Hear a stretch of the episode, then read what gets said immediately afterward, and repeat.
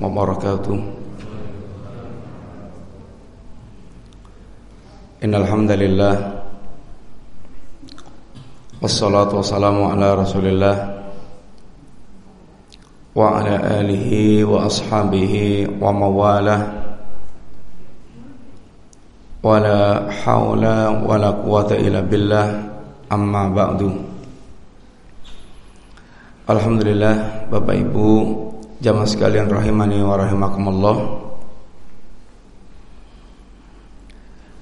Yang pertama kita bersyukur kepada Allah Subhanahu wa taala atas kenikmatan yang Allah limpahkan kepada kita termasuk pada hari ini atau pagi hari ini kita masih diberikan kesempatan dan taufik dari Allah untuk bisa kita menunaikan di antara kewajiban kita sebagai seorang muslim. Bapak sekalian, pembahasan kita pada pagi hari ini adalah mengenal kesyirikan. Sebagaimana telah kita ketahui bahwa kehadiran kita di dunia atau tujuan kita diciptakan Allah Subhanahu wa taala dalam rangka untuk mentauhidkan Allah.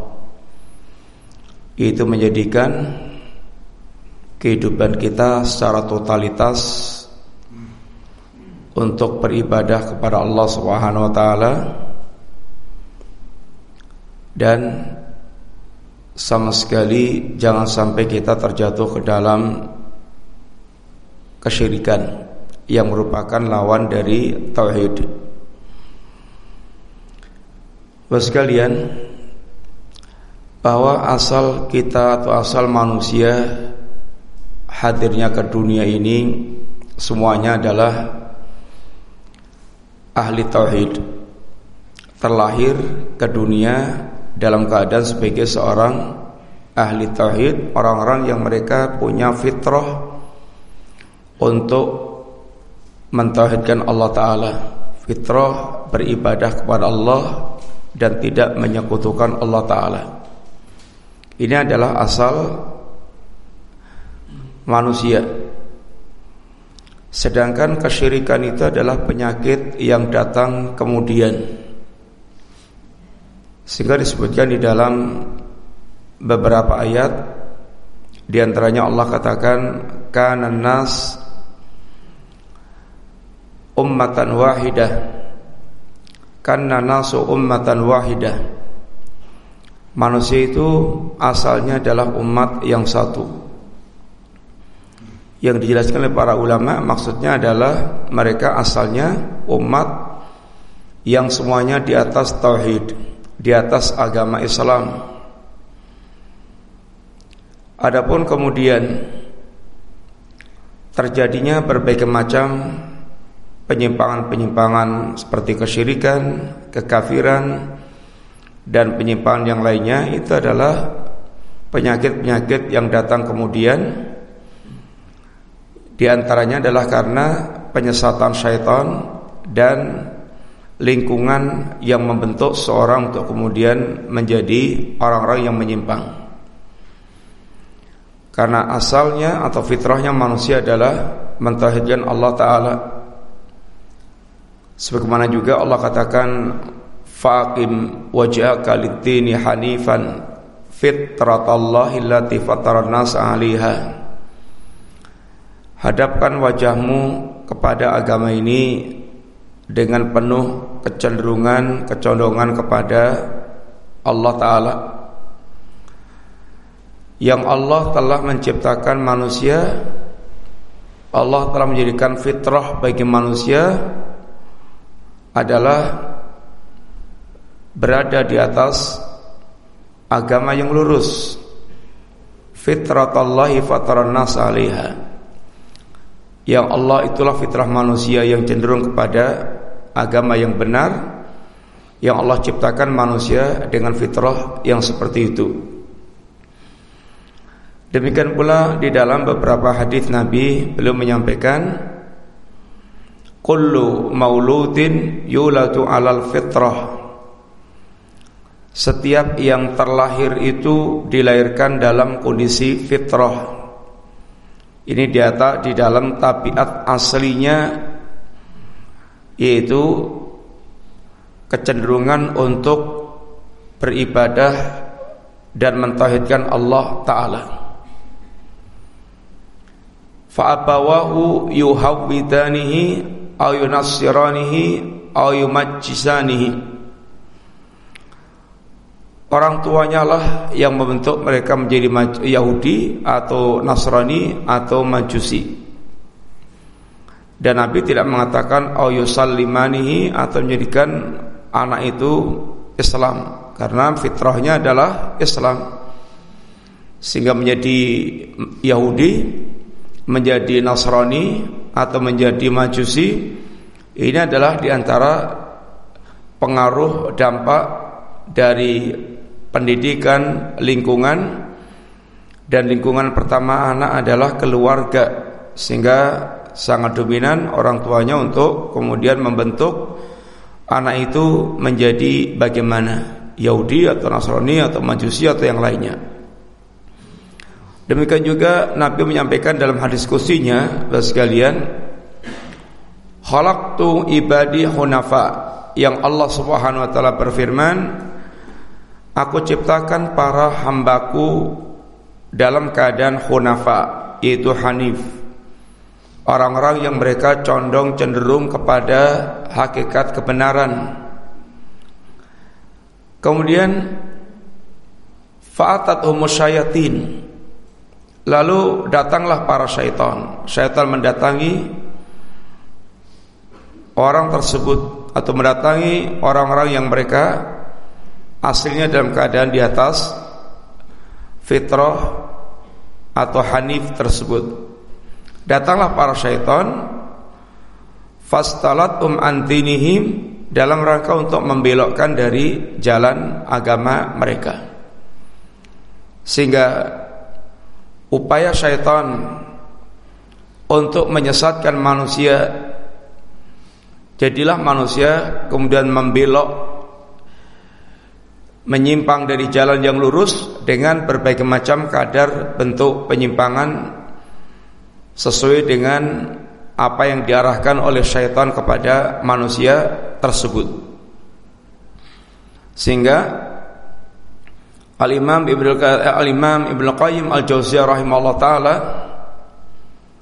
beliau mengatakan bahwa syaitan telah mempermainkan manusia sehingga manusia terjebak dalam berbagai macam kesyirikan dengan segala macam bentuknya. Ada yang menyembah orang-orang saleh sebagaimana kaumnya Nabiullah Nuh. Ada yang menyembah arwah-arwah benda langit yang diwujudkan dalam bentuk patung-patung yang mereka sembah seperti kaumnya Nabiullah Ibrahim. Ada yang menyembah binatang, menyembah pohon, menyembah batu, menyembah kuburan dan berbagai macam penyesatan yang syaitan kemudian menuntun manusia ke berbagai macam bentuk kesyirikan sesuai dengan kadar akal mereka. Bapak sekalian, sehingga mengenal berbagai macam jalan-jalan penyimpangan dalam kehidupan kita sesuatu yang tertuntut dalam rangka agar kita bisa mengendari berbagai macam bentuk penyimpangan-penyimpangan tersebut. Dan ini termasuk di antara ajaran Al-Quran dan ajaran Sunnah Nabi Sallallahu Alaihi Wasallam dan juga ajaran dan para sahabat Ridwanullah alim jami'an. Ketika Allah Subhanahu Wa Taala menerangkan tentang jalannya orang-orang yang menyimpang, orang-orang mujrim, maka Allah katakan walitastabina sabilul mujrimin agar jelas jalannya orang yang mujrim ini sehingga orang yang mereka pengen menghindar menghindar dengan kejelasan agar orang mereka binasa binasa setelah Allah pun terangkan dengan jelas berbagai macam jalan-jalan kebinasan itu. Liyahlika man halaka liyahlika man halaka an bayyinatin wa yahya man hayya an bayyinatin.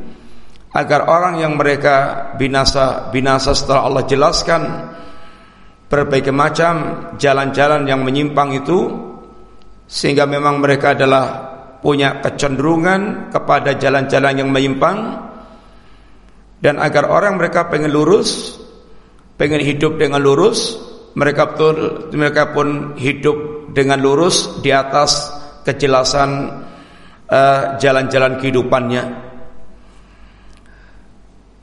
Seorang sahabat Hudzaifah bin al-Yaman beliau mengungkapkan yas'aluna kana nasu yas'alu rasul yas'alu kana nas manusia itu mereka biasa bertanya kepada Nabi anil anisyar tentang keburukan eh, tentang uh, anil khair. Kebiasaan orang karena nas yas'alu Rasulullah Rasulullah sallallahu anil khair wa kuntu as'aluhu anil syar. Kebiasaan orang bertanya kepada Nabi tentang kebaikan.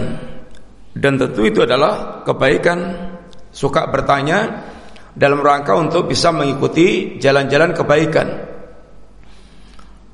Wa kuntu Adapun aku kata Udhaifah Bertanya kepada Nabi Anisyar Berbagai macam keburukan. Aku suka bertanya kepada Nabi Berbagai macam keburukan. Tentang keburukan. Tentang fitnah-fitnah. Kenapa? Makhafata ayudrikani saya khawatir seandainya aku bertemu dengan keburukan itu lalu tidak tahu kemudian bisa ya ini terjerumus tanpa sadar. Karena Bapak sekalian berapa banyaknya karena ketidaktahuan seseorang tentang berbagai macam hakikat keburukan itu mereka tenggelam dalam keburukan dan mereka tidak ini sadar dan mereka tidak merasa kalau dia sedang tenggelam dalam berbagai macam keburukan. Berapa banyak di antara kaum muslimin yang praktek-prakteknya apabila dilihat dari sisi tauhid tenggelam dalam berbagai macam kesyirikan tapi mereka sendiri tidak merasa kalau itu adalah perbuatan musyrik. Mempersembahkan berbagai macam sesajian kepada Nyaro Kidul. Mempersembahkan berbagai macam sajian kepada penunggu Gunung Merapi. Mendatangi para dukun dan paranormal kemudian mengumbar dukun-dukun untuk beraksen sebagai sebuah bagian kebanggaan kehidupannya ini adalah syirkun akbar semuanya dan mereka juga nggak merasa kalau itu adalah syirik. Dianggapnya budaya, dianggapnya adalah keyakinan biasa karena tidak mengenal hakikat ini keburukan. Demikianlah orang mereka memiliki pemikiran-pemikiran kekafiran dan sikap-sikap kemunafikan dan mereka tidak merasa itu adalah kekafiran dan kemunafikan. Apalagi mereka ini orang-orang mereka tenggelam terjun dalam dunia politik yang sering sangat kelihatan dengan sangat jelas bagaimana munafiknya, bagaimana kekafirannya, tapi ya tidak merasa kalau itu adalah perbuatan kufur dan nifak ya karena tidak faham. Sehingga ketidakfahaman itu sering sekali menenggelamkan dalam perbuatan penyimpangan dan mereka tidak merasa. Nabiullah Ibrahim alaihissalatu wassalam sekalian orang yang kelasnya seperti Ibrahim yang imannya sudah sangat teruji dan memiliki gelar-gelar selangit, gelar-gelar tinggi, kemuliaan, gelarnya Abul Ambia, bapaknya para nabi, Gelarnya adalah Imamul Muwahidin, imamnya orang ahli tauhid. Dakwanya telah teruji bagaimana kaumnya menentang keras Nabiullah Ibrahim. Sampai puncaknya mereka berusaha untuk mengeksekusi bakar hidup-hidup Nabiullah Ibrahim Akan tapi Allah selamatkan Nabiullah Ibrahim. Nabiullah Ibrahim yang imannya sudah tidak diragukan lagi. Di antara doanya kepada Allah Subhanahu wa taala adalah wajnubni wa baniya anak budal asnam. Ya Allah, jauhkan aku dan anak turunku dari menyembah berhala. Kalau Nabiullah Ibrahim yang kelas keimanan dan tauhidnya demikian masih berdoa kepada Allah yang menunjukkan tak ada kekhawatiran seandainya terjerumus dalam perbuatan kesyirikan bagaimana dengan orang yang imannya jauh di bawah Nabiullah Ibrahim bagaimana merasa aman dirinya dari perbuatan terjatuh dalam perbuatan-perbuatan yakni kesyirikan. Bapak sekalian, syirik Asyirku yang maknanya adalah kata para ulama tasfiyatu ghairillahi billah fima huwa min khasaisillah. Syirik itu definisinya menyamakan selain Allah dengan Allah dalam perkara yang merupakan kekhususan Allah Subhanahu wa taala menyerupa atau menyamakan selain Allah dengan Allah dalam hal yang merupakan kekhususan Allah Ta'ala. Pertanyaannya apa itu yang merupakan kekhususan Allah Ta'ala? Yang merupakan kekhususan Allah Ta'ala Seperti yang kita kenal ketika kita bicara tentang macam-macam tauhid. Ada istilah tauhid rububiyah Tauhid uluhiyah Tauhid asma sifat ini merupakan kekhususan Allah taala. Allah esa di dalam rububiyahnya, Allah esa di dalam uluhiyahnya, Allah esa di dalam asma dan sifatnya. Para rububiyahnya artinya adalah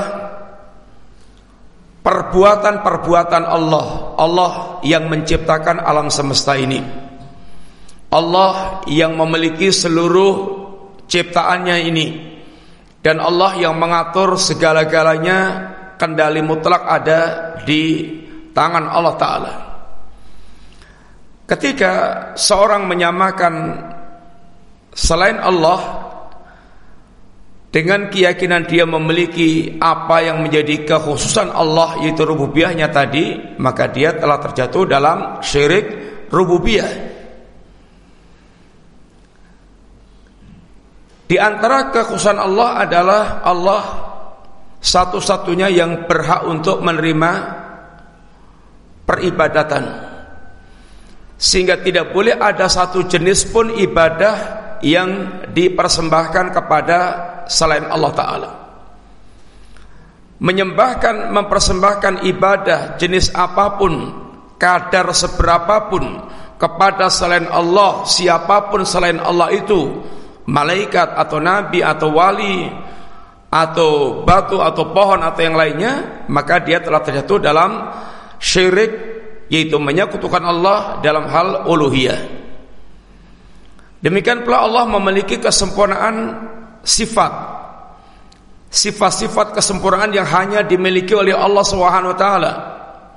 Contoh namanya hanya Allah yang mengetahui perkara yang gaib Kemudian orang berkeyakinan bahwa ada selain Allah yang juga mengetahui perkara yang gaib.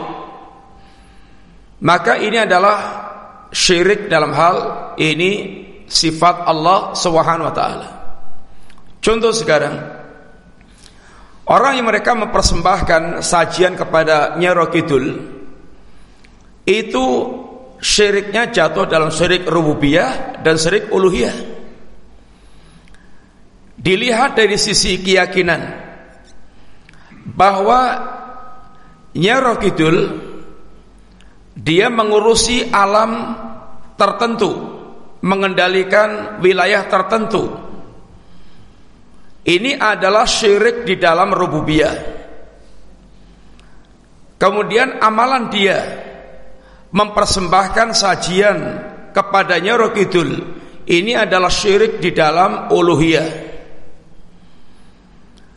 Demikian juga ketika seorang punya keyakinan ada seorang wali atau ada seorang yang memiliki nilai khusus diyakini dia mengetahui perkara yang gaib maka ini adalah termasuk syirik di dalam ya sifat Allah Subhanahu wa taala. Demikian pula seperti di antaranya adalah kalau yang kemarin pemanya pawang hujan ini dukun dan walinya syaitan. Soal hujan itu adalah yang mengendalikan Allah Subhanahu wa taala. Orang yang mereka bisa merasa mengendalikan hujan ini adalah syirik di dalam rububiyah. Dan dia para dukun ini adalah wali-walinya syaitan. Dia akan mengerjakan berbagai macam hal dengan bantuan syaitan. Maka dia memiliki persembahan-persembahan kepada syaitan yang persembahan-persembahan yang rata-rata merupakan kesyirikan dan kekafiran. Maka di akhirat kelak Allah akan bertanya kepada para jin, "Ya ma'syaral jinni, qad istakthartum minal insi?" Wahai segenap bangsa jin, kalian telah memperbanyak pengikut dari kalangan manusia. Maka apa jawaban dari bahkan dijawab oleh manusia yang merupakan wali-walinya setan? Ini Rabbana stamta'a ba'duna bi ba'din. Ya Rabb, di antara kami telah saling memanfaatkan, telah saling mendapatkan manfaat, telah saling menikmati satu dengan yang lainnya. Kenikmatan apa yang didapatkan oleh manusia dari jin dan kenikmatan apa yang didapatkan jin dari manusia? Manusia mendapatkan kenikmatan dari jin yaitu bantuan-bantuan jin sehingga bisa terbang, bisa berjalan di atas air, bisa menghilang, bisa kebal bacok dan semisalnya ini adalah semuanya bantuan-bantuan syaitan, bantuan jin. Sedangkan jin telah mendapatkan persembahan dari manusia yang menjadikan manusia itu musyrik, menyekutukan Allah Subhanahu wa taala. Ini adalah apa yang terjadi di antara manusia dan jin. Oleh karena itulah ketika para ulama menjelaskan fenomena ada orang-orang yang mereka memiliki keluar biasaan dan tampilannya seperti wali maka kata para ulama ketika datang seorang ya imam ada seorang yang mereka ini bisa berjalan di atas air dan bisa berjalan di atas dan bisa terbang di udara. Atau dia katakan ya imam, ada seorang imam mengatakan kalau kamu mendapatkan orang yang mereka bisa berjalan di atas air, jangan kamu percaya dulu. Jangan kamu reken dulu. Kata Imam Syafi'i kurang.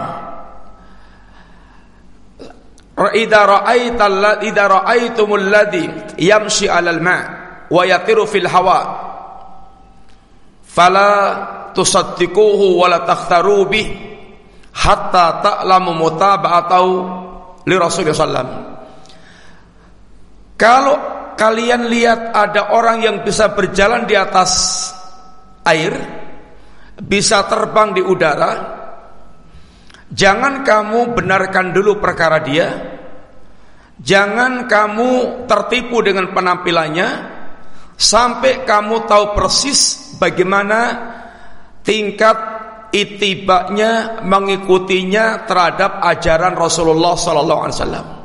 Artinya kalau orang-orang yang memiliki penampilan keluar biasa seperti ini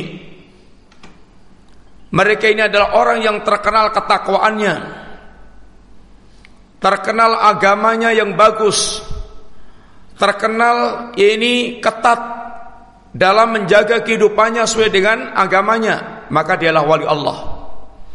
Tapi kalau dia tidak dikenal kebaikan agamanya, dia tidak dikenal itibaknya kepada Nabi, dia adalah wali syaitan, dia adalah wali setan. Sehingga tidak boleh kita tertipu dengan penampilan seorang Walaupun pakaiannya pakaian jubah, walaupun jenggotan, walaupun dia seperti wali, pakai imamah, pakai udang-udang segala macam, penampilan bukan merupakan ciri pengikut Rasulullah, tapi ciri yang paling utama adalah bagaimana dia mengikuti ajaran Nabi, lahir dan batin. Adapun para dajjal ini sering sekali menampilkan dengan penampilan zahir yang menipu manusia. Maka seorang yang faham agama tidak akan tertipu dengan penampilan-penampilan karena dia akan lihat bagaimana hakikat orang tersebut berkaitan dengan ajaran Rasulullah sallallahu alaihi wasallam. Bapak sekalian, sehingga syirik adalah menyamakan seorang menyamakan selain Allah dengan Allah dalam hal yang merupakan kekhususan Allah Subhanahu wa taala. Dan syirik ini adalah perkara yang wajib pertama kali untuk kita hindarkan. Kalau kita diperintahkan Allah untuk menjauhi segala macam bentuk dosa, maka pertama kali dosa, maksiat, penyimpangan yang harus kita tinggalkan adalah kesyirikan. Karena dampak-dampaknya sangat dahsyat. Dampaknya sangat dahsyat. Di antaranya yang pertama, dari sisi nama Allah menamai dosa ini dengan akbarul kabair, a'zamul dzunub, ini atlamul dzulm, dosa besar yang paling besar, kezaliman yang paling zalim. Ini apa yang Allah namai dengan dosa kesyirikan ini. Kenapa syirik dikatakan yaitu kezaliman karena zalim itu artinya menempatkan sesuatu bukan pada tempatnya. Wad'u syai' fi ghairi mahalli sedangkan ibadah itu hanya haknya Allah Subhanahu wa taala. Tahu-tahu dia letakkan hak ibadah itu kepada selain Allah, dia berikan kepada selain Allah, maka dia telah zalim dan ini zalim yang paling besar. Sebesar-besar kezaliman. Maka kata Luqman, "Ya bunayya, la tusyrik billah. Inna syirka la dzulmun adzim." Wahai anakku, jangan kalian menyekutukan Allah karena sungguhnya syirik itu adalah kezaliman yang paling besar. Dan dosa yang paling besar jika dosa itu dikaitkan dosa kesalahan itu dikaitkan dengan hukuman maka tidak ada hukuman yang lebih berat dibandingkan dengan dosa menyekutukan Allah Subhanahu wa taala.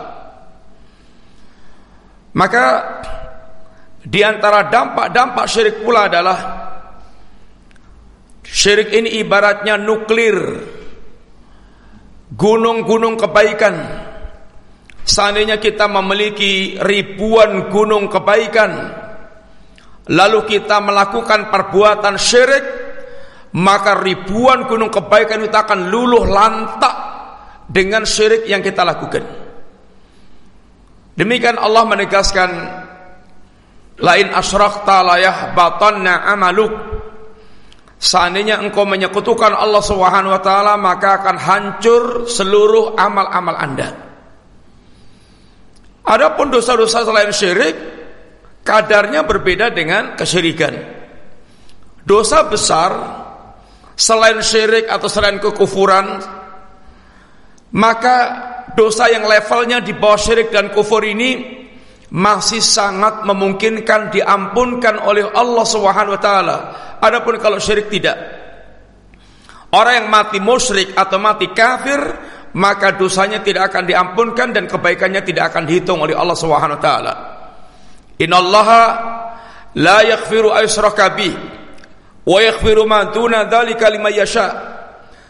Sesungguhnya Allah tidak akan mengampunkan dosa kesyirikan dan Allah akan mengampunkan dosa yang levelnya di bawah syirik atau yang selevel dengan syirik itu kekafiran. Di bawah itu akan diampunkan Allah taala. Masih memungkinkan untuk mereka mendapatkan pengampunan Allah taala. Maka Nabi membawakan hadis kursi yang merupakan harapan-harapan bagi seorang yang mereka tidak terjatuh dalam perbuatan syirik. Apa kata Allah Subhanahu wa taala dalam hadis kursi ini? Ya ibna Adam, wahai anak Adam, ma da'auta wa rajauta ghafartu laka wala ubali ma fika. Wahai anak Adam, seandainya Anda senantiasa berharap kepada Allah, berharap kepadaku, dan senantiasa berdoa merengek-rengek meminta kepada Allah Subhanahu wa taala maka akan aku ampunkan dosamu dan aku tidak peduli tentang dosa yang engkau miliki. Ya ibnu adam law balagat dhunubuka ananas sama thumma astaghfartani ghafartu lak Wahai anak Adam, seandainya engkau datang, seandainya, seandainya engkau memiliki dosa sampai sundul langit, dosanya penuh sepenuh langit, lalu anda minta ampun kepadaku, akan aku ampunkan.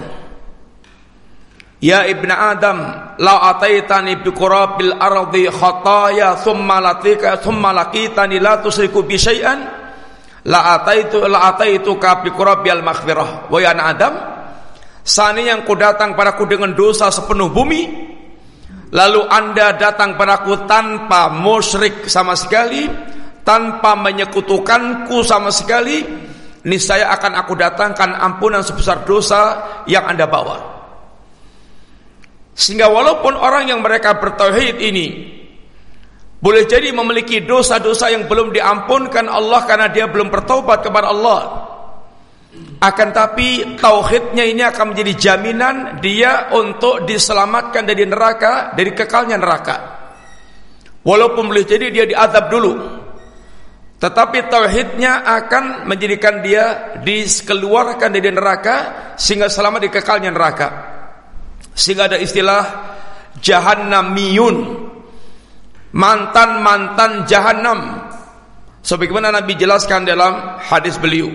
Ini orang-orang atau orang-orang yang mereka memiliki tauhid tetapi mereka memiliki dosa-dosa yang belum diampunkan oleh Allah maka dia diadab di jahanam dulu kemudian Allah keluarkan dari adab jahanam. Adapun kalau syirik maka tidak akan menjadikan dia mereka tidak akan mendapat tidak akan dikeluarkan di jahanam dia dan dia akan di dalamnya khalidan fiha. Demikian juga Bapak sekalian Kesyirikan ini terancam dengan ancaman-ancaman berat dalam uh, dalam pandangan agama ini.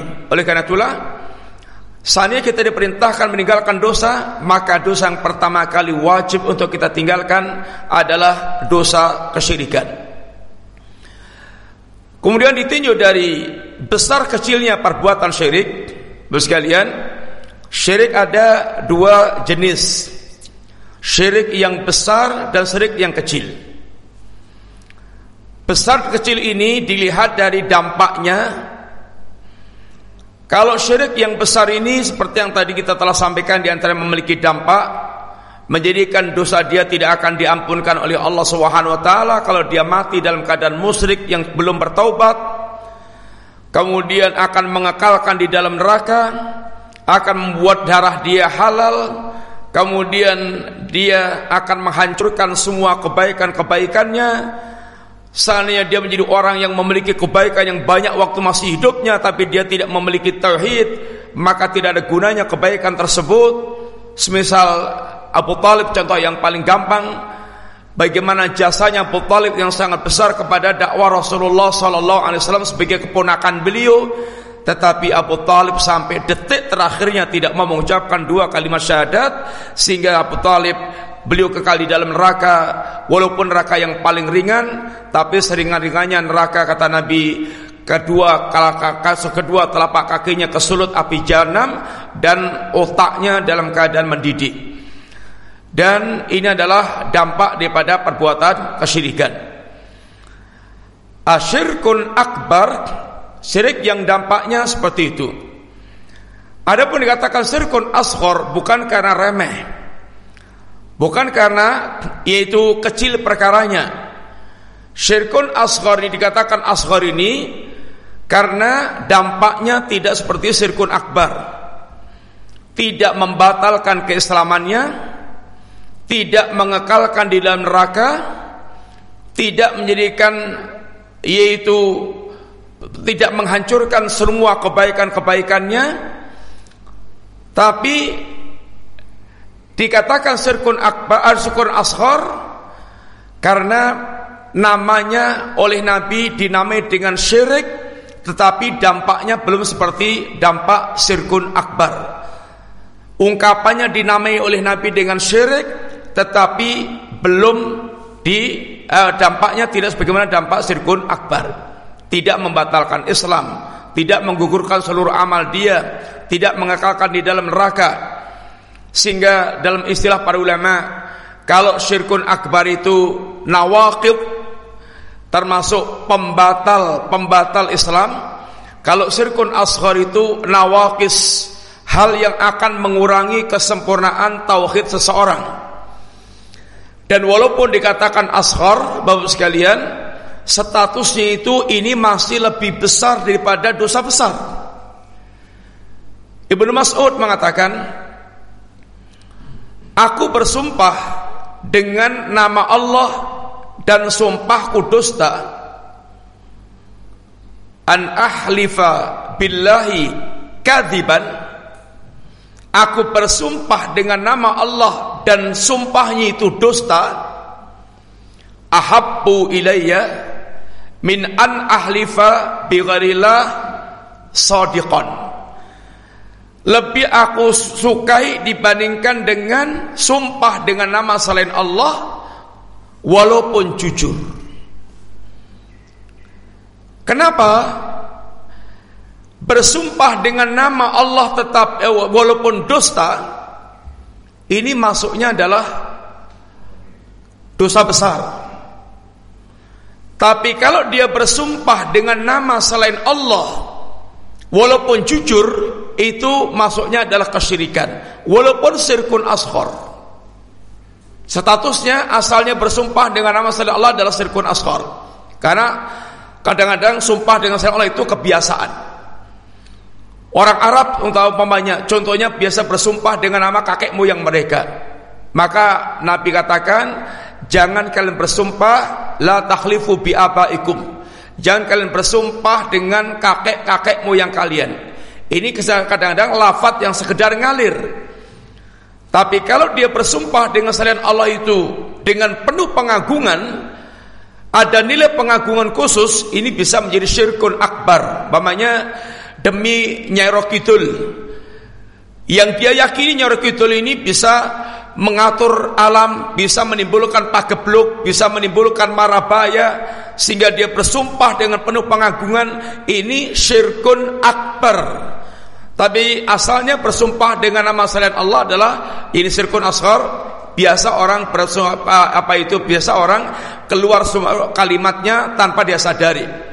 Pokoknya wal Ka'bah demi Ka'bah wal Jibril demi Jibril. Ini adalah syirkun syirik tapi syirkun asghar. Maka Nabi larang tidak boleh bersumpah dengan nama selain Allah. Man halafa bi ghairi asyrak. Barang siapa yang dia bersumpah dengan nama selain Allah faqad asrak dia telah menyekutukan Allah Subhanahu wa taala. Ah di sini kata Ibnu Mas'ud, saya lebih suka bersumpah dengan nama Allah tapi dusta walaupun dusta daripada bersumpah dengan nama selain Allah walaupun jujur.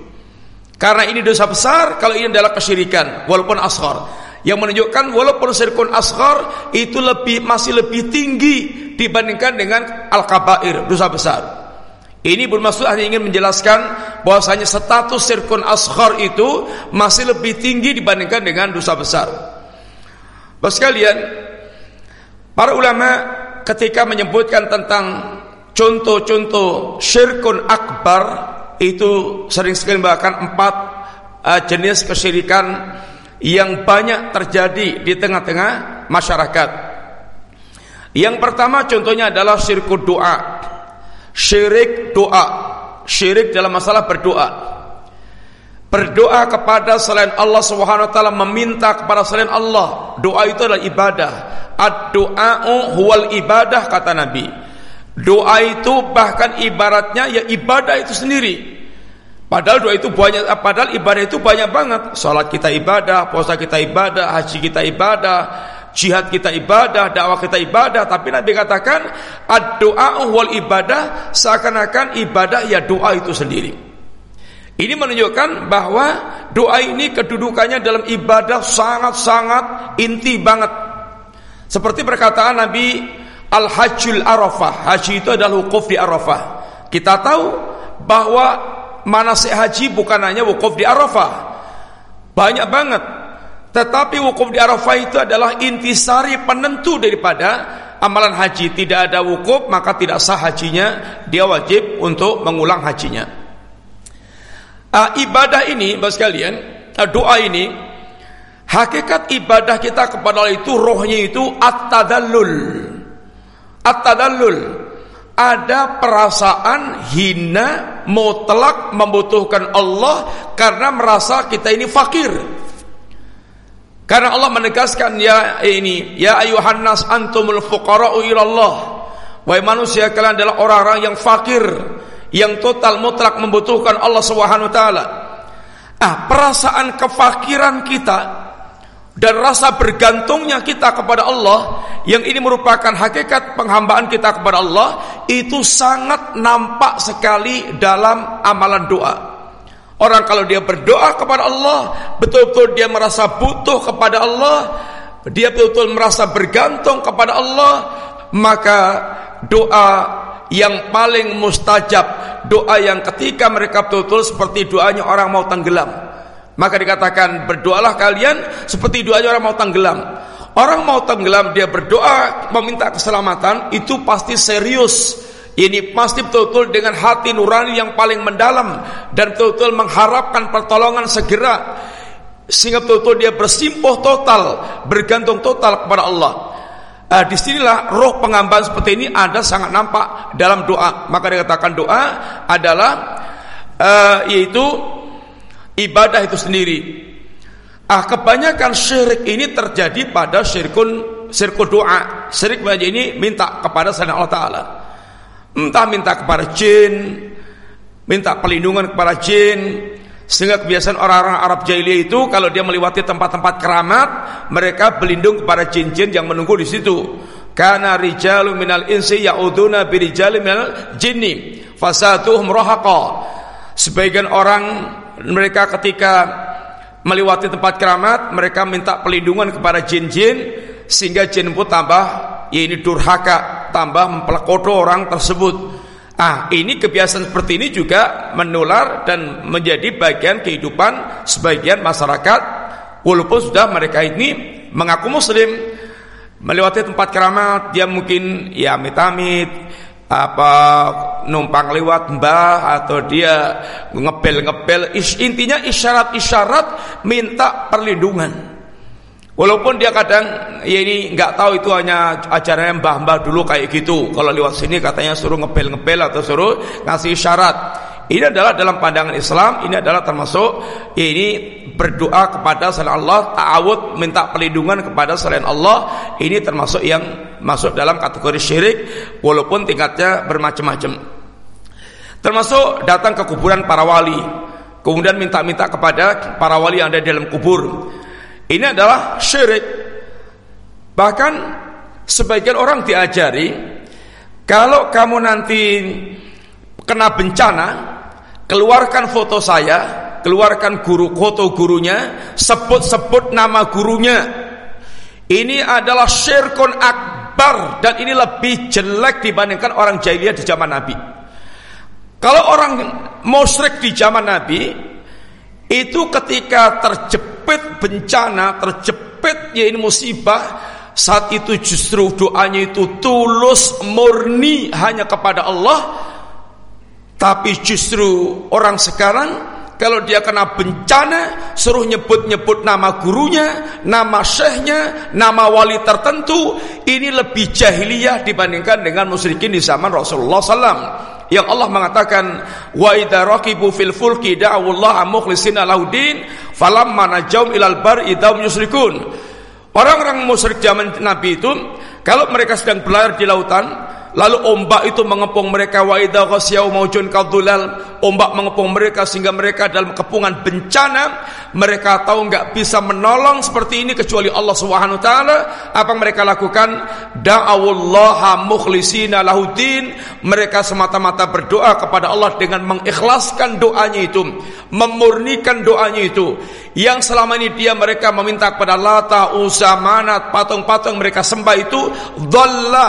Itu semuanya lenyap dan mereka hanya ingat Allah Subhanahu wa taala ini kadar musyrikin di zaman Nabi sehingga kata para ulama orang-orang yang mereka sekarang justru berdoa kepada selain Allah di waktu bencana maka ini menunjukkan tingkat syiriknya lebih parah dibandingkan dengan musyrikin di zaman Rasulullah sallallahu alaihi wasallam. Ini yang pertama syirik doa. Yang kedua sekalian ini syirkut ta'ah. Syirik dalam hal ketaatan. Ketaatan yang mutlak itu hanya kepada Allah dan Rasulnya. Kepada selain Allah maka ketaatan itu adalah terikat. Apakah mencocoki dengan ketaatan kepada Allah atau tidak mencocoki? Atau menyelisih maka Nabi katakan inna ta'atu fil ma'ruf. Bahwa ketaatan kepada makhluk itu hanya dalam dalam perkara yang ma'ruf apabila perkaranya tidak bertentangan dengan Allah dan Rasulnya. Apabila bertentangan dengan Allah dan Rasulullah la ta'ata li makhluqin fi maksiatil khaliq. Tidak ada ketaatan kepada makhluk dalam maksiat kepada Allah SWT Al-Khaliq. Sehingga tidak boleh selain Allah membuat aturan-aturan yang kemudian menyimpang dari aturan Allah dan Rasulnya barang siapa mentaati seseorang atau sekelompok orang yang jelas-jelas bertentangan dengan apa yang menjadi ajaran Allah, menghalalkan yang haram, mengharamkan yang halal, lalu dia ikuti, maka dia telah musyrik dalam ketaatan. Dan dia telah menganggap mereka sebagai pembuat syariat dan Allah mengatakan amlahum syuraka wa syara'u minad din malam dan billah. Apakah mereka menjadi apakah serikat-serikat mereka? Apakah mereka memiliki sekutu-sekutu yang membuat syariat kehidupan yang tidak pernah diizinkan oleh Allah taala. Allah menamai orang Yahudi dan orang Nasrani nyembah para ulama mereka. Padahal mereka tidak merasa pernah nyembah kepada para ulama mereka. Allah katakan ittakhadhu ahbarahum baruhbanahum arbaba min dunillah.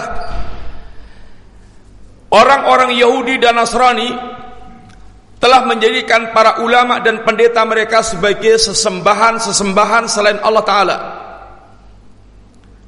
Adi bin Hatim yang dia adalah dulunya Nasrani dia mengatakan kepada Nabi ya Rasulullah kami tidak pernah menyembah mereka ya Rasulullah lalu kata Nabi wahai Adi alaisu yuhilluna ma harramallah fatuhillun?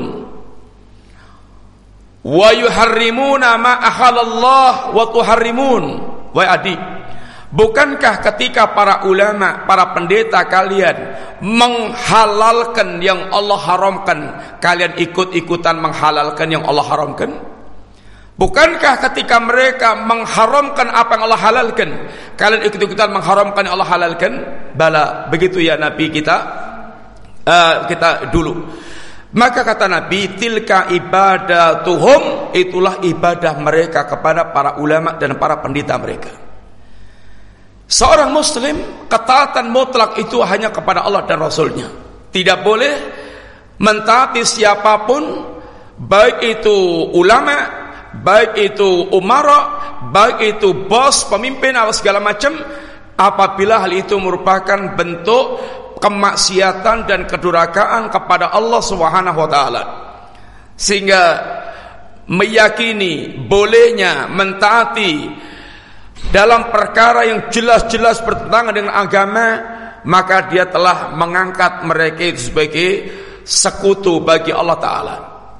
Seandainya ada kiai yang jelas-jelas menyimpang, mengharamkan yang halal, menghalalkan yang haram, menghalalkan syirik umpamanya dan dia ikuti begitu saja. Karena dia yakin kiai akan mengajakkan surga padahal jelas-jelas itu menyimpang maka dia telah nyembah kepada kiai tersebut. Karena sembahan kita adalah Allah Subhanahu wa taala jalan kehidupan kita adalah ajaran Rasulullah sallallahu alaihi wasallam yang ketiga adalah sirkun niat, sirik dalam hal niat. Orang yang mereka niatnya ansih untuk selain Allah Subhanahu wa taala.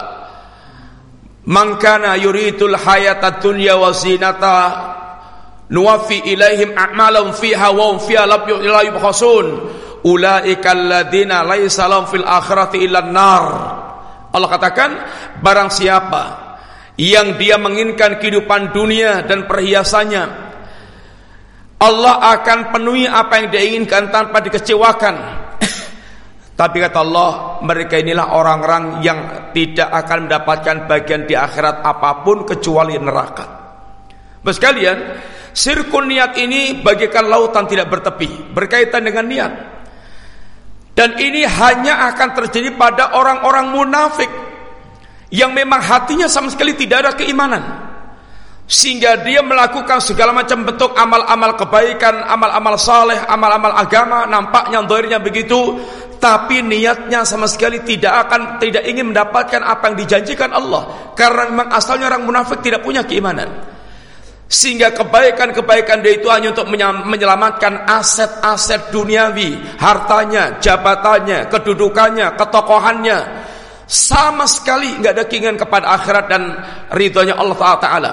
Adapun mukmin terkadang yang asalnya beribadah kepada Allah tapi terkadang terkena penyakit munafikin, penyakit riak sehingga ini sirkun ashar. Riak di antaranya pengen pamer kepada manusia. Ini asalnya adalah penyakitnya orang munafik. Tapi kadang-kadang orang Islam terkadang mendapatkan bagian itu. Maka kalau munafik memang tidak ada kecintaan kepada Allah, tidak ada niat untuk Allah, orang mukmin asalnya mereka ingin beribadah kepada Allah. Hanya kadang-kadang dia terkena penyakit riak yang harus dia obati, harus dia sadari, harus dia tinggalkan. Yang terakhir yaitu sirkul akbar para ulama katakan yaitu sirkul mahabbah. Kecintaan kepada berhala lebih besar dibandingkan dengan Allah Ta'ala. Syirik dalam hal cinta. Ibnu Qayyim menyebutkan orang musyrik itu sering mengatakan dia menyamakan Allah dengan sembahannya itu. Tetapi prakteknya kecintaan dia kepada berhala yang dia sembah itu jauh lebih mendalam dibandingkan dengan kecintaannya kepada Allah Ta'ala. Bukti. Ketika Allah dilecehkan agama Allah dilecehkan itu ayam-ayam saja, nggak terusik. Tapi kalau kubur yang diagungkan terusik, wow, kelewangnya langsung keluar, darahnya langsung mendidih, dia langsung bisa mau berjihad sampai tetesan darah terakhir. Ini menunjukkan kecintaannya kepada berhalanya itu jauh lebih mendalam dibandingkan dengan kecintaannya kepada Allah Subhanahu wa taala. Bapak sekalian, ini yang kita sampaikan, minta maaf, mudah-mudahan bermanfaat. Ada pertanyaan?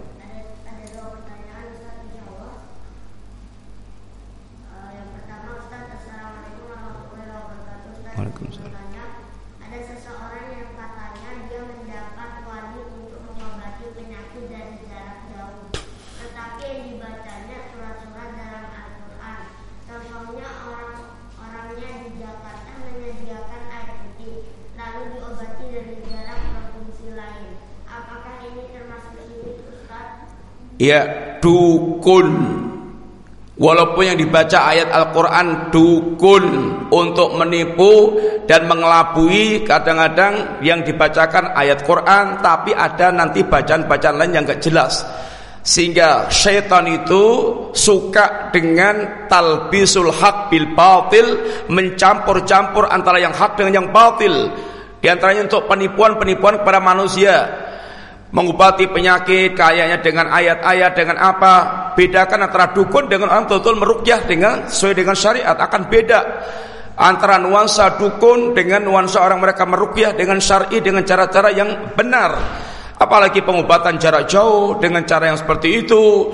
Ini semuanya adalah termasuk praktek-praktek perdukunan yang kadang-kadang praktek perdukunan itu dengan cara-cara ya ini kelihatannya memuliakan syariat tapi menghinakannya dia orang setor Quran, pasien suruh setor Quran, masya Allah sehingga pasien kesannya ini adalah Pak Kiai yang masya Allah kita berubah suruh setor Quran, nggak taunya Qurannya itu dijadikan ancik-ancik yaitu di WC, nggak taunya Qurannya dikencingi di WC.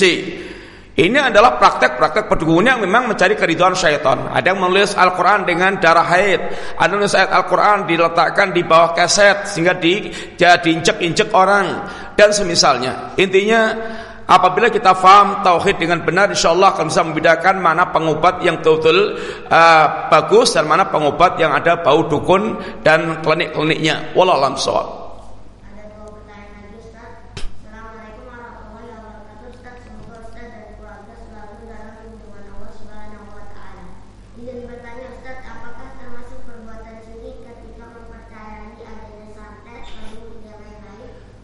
Santet ada. Itu itu saat perbuatan tukang sihir. Santet ada. Yang penting kita bukan tukang santetnya tapi santet itu ada perbuatan dukun dan duku, perbuatan tukang sihir. Dalam Islam perbuatan perdukunan tukang sihir kayak gini itu hukumnya dipenggal dibunuh. Karena dia adalah kejahatan besar. Lalu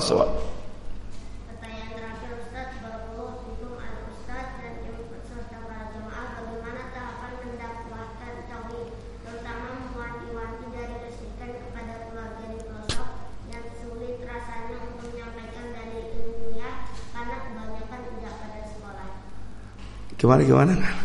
Gimana? Bagaimana tahapan mendakwahkan? Ya, intinya tahapan mendakwahkan tauhid ya bagaimana kita pertama dekat dulu sama orang kita dakwai. Kemudian kita ya terangkan pelan-pelan baik-baik bagaimana kita harus betul-betul faham tentang ya ini kewajiban mentauhidkan Allah Subhanahu wa taala sesuai dengan kadar pemahaman dia bagaimana kita masuk untuk memahamkan ini hakikat tauhid. Adapun kemudian ketika nanti terangkan sudah kita dengan baik-baik, dengan cara yang bagus, terangkan aja apa adanya, cerita mengalir bisu aja. Insya Allah orang nggak sekolah pun faham kalau dia punya ya ini pikiran. Bagaimana kita wajib menyembah Allah Subhanahu Wa Taala, bagaimana bagaimana kita harusnya berislam, kemudian bagaimana kita mengikuti petunjuk Al-Quran, sehingga diterangkan bagaimana yang bertentangan dengan petunjuk Al-Quran. Ya kalau insya Allah fitrah dia akan bisa menyambut dengan baik kalau ada fitrahnya bagus.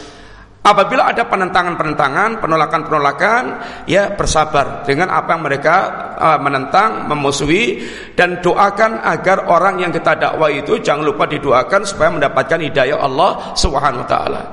Wallahu alam bisawab sekalian demikian mudah-mudahan manfaat. Kalau minta maaf. Jazakumullah khair.